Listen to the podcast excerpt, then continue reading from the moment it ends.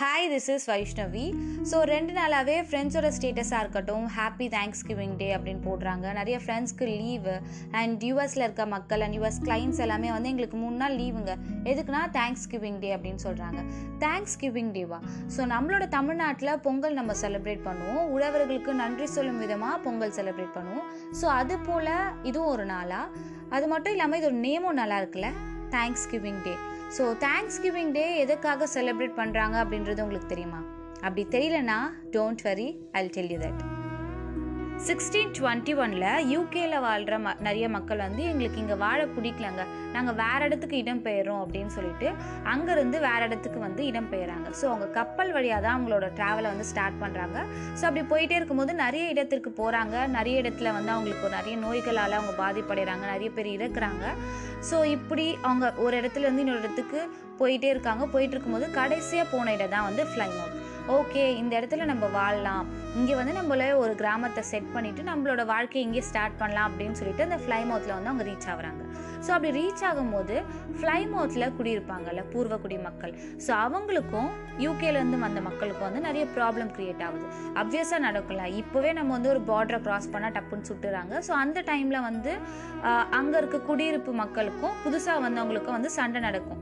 So அந்த சண்டை நடக்கும்போது வந்து இந்த யூகேலேருந்து வந்த மக்கள் வந்து, இல்லை நாங்கள் வாழ தான் வந்திருக்கோம், இங்கே வந்து நாங்கள் ஒரு இருக்க இடம் இருந்தால் போதும், நாங்கள் ஒரு கிராமத்தை நாங்கள் செட் பண்ணிவிட்டு இங்கேயே வாழ்ந்துருவோம் அப்படின்னு சொல்லிட்டு அவங்க ரிக்வஸ்ட் பண்ணுறாங்க. ஸோ அந்த டைமில் வந்து இந்த பூர்வக்குடியினர் மக்களுக்கும் யூகேலேருந்து வந்த மக்களுக்கும் வந்து லாங்குவேஜ் வந்து நிறைய ப்ராப்ளம் இருக்கும். ஏன்னா இந்த யூகேலேருந்து வந்தவங்க வந்து இங்கிலீஷ் பேசுவாங்க, அவங்க வந்து அவங்களோட லாங்குவேஜ் பேசுவாங்க. ஸோ இவங்க வந்து சைகைகள் மூலம் தான் பேசிப்பாங்க. ஸோ சைகைகள் மூலம் பேசும்போது நம்ம சொல்கிற ஒரு விஷயம் வேறு விதமாக கன்வே ஆகிறதுக்கு நிறைய சான்சஸ் இருக்குது. ஸோ அந்த டைமில் என்ன பண்ணாருன்னா அந்த பூர்வக்குடியினர் மன்னர் என்ன பண்ணாருன்னா, ஓகே கூட்டிகிட்டு வாங்கடா அந்த ஸ்குவாண்டோவை அப்படின்னு சொல்லிட்டு ஸ்குவாண்டோவை கூட்டிகிட்டு வராங்க. ஸோ இந்த ஸ்குவாண்டோ அப்படின்றவர் யாருன்னா, அவர் வந்து இந்த ஃப்ளைமவுத்தில் தான் பிறந்திருக்காரு, பட் வேறு இடத்துக்கு வந்து அவர் அடைச்சிட்டு போயிடுறாங்க. ஸ்பெயினில் அவர் வாழ்ந்திருக்காரு, அதுக்கப்புறமா அங்கேருந்து வேறு இடத்துக்கு ட்ராவல் பண்ணி வேறு இடத்துல வாழ்ந்து ஃபைனலாக வந்து ஓகே நம்மளோட நேட்டிவ் வந்து ஃப்ளைமவுத் தான், நம்ம அங்கேயே போயிடலாம் அப்படின்னு சொல்லிட்டு ஃப்ளைமவுத்துக்கு வந்துடுறாரு. ஸோ அப்படி வந்ததுனால அவருக்கு வந்து நிறைய இடத்துக்கு ட்ராவல் பண்ணதுனால நிறைய லாங்குவேஜ் தெரிஞ்சிருக்கு. ஸோ அவருக்கு இங்கிலீஷும் தெரியும். ஸோ அதனால் டிரான்ஸ்லேட்டராக இருக்கார். இந்த யூகேலேருந்து வந்த மக்களுக்கும் இந்த பழங்குடியினருக்கும் வந்து அவர் வந்து ஸ்குவாண்டோ வந்து டிரான்ஸ்லேட்டராக இருக்கார். இந்த ஸ்குவாண்டோட ஹெல்ப் மூலமாக யூகே மக்கள் வந்து அவங்க சொல்ல விரும்பிய கருத்துக்கள் எல்லாமே பழங்குடியினருக்கு சொல்கிறாங்க. பழங்குடியினரும் ஃபைனலாக ஓகே நீங்கள் இங்கே வாழலாம் அப்படின்னு சொல்லிட்டு அக்செப்ட் பண்ணிடுறாங்க. ஸோ இந்த இடம்பெயர்ந்த மக்களுக்கு இருக்க இடம் கிடைச்சாச்சு.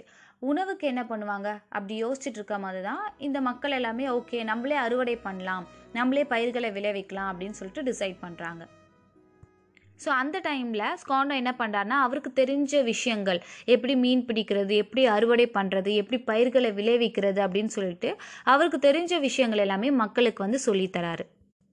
கடைசியாக 2 மக்களும் என்ன பண்ணுறாங்கன்னா இந்த அறுவடை பண்ணுறனால வந்து திருவிழா போல் செலிப்ரேட் பண்ணலாம் அப்படின்னு சொல்லிட்டு டிசைட் பண்ணி அந்த அறுவடை பண்ணுறனால வந்து திருவிழா போல் செலிப்ரேட் பண்ணுறாங்க. அங்கே விளைஞ்சு பொருட்களை வந்து அவங்க விருந்தாக செலிப்ரேட் பண்ணி விருந்தாக சாப்பிட்றாங்க.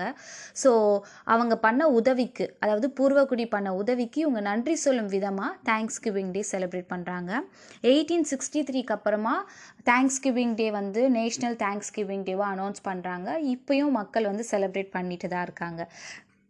ஸோ இதிலேருந்து நம்ம தெரிஞ்சுக்க வேண்டிய விஷயம் என்னென்னா, எந்த ஒரு உதவிக்குமே நம்ம எப்போவுமே நன்றியாக இருக்கணும். அந்த நன்றி எப்போவுமே அழியாத ஒன்று. And thank you is most important word in this world. When we say thank you, we feel very happy, and that happiness comes from our bottom of the heart, also reflected in our face. Because some favor, help happened by other person, that's why you used to thank that person. Happy Thanksgiving Day. Spread love.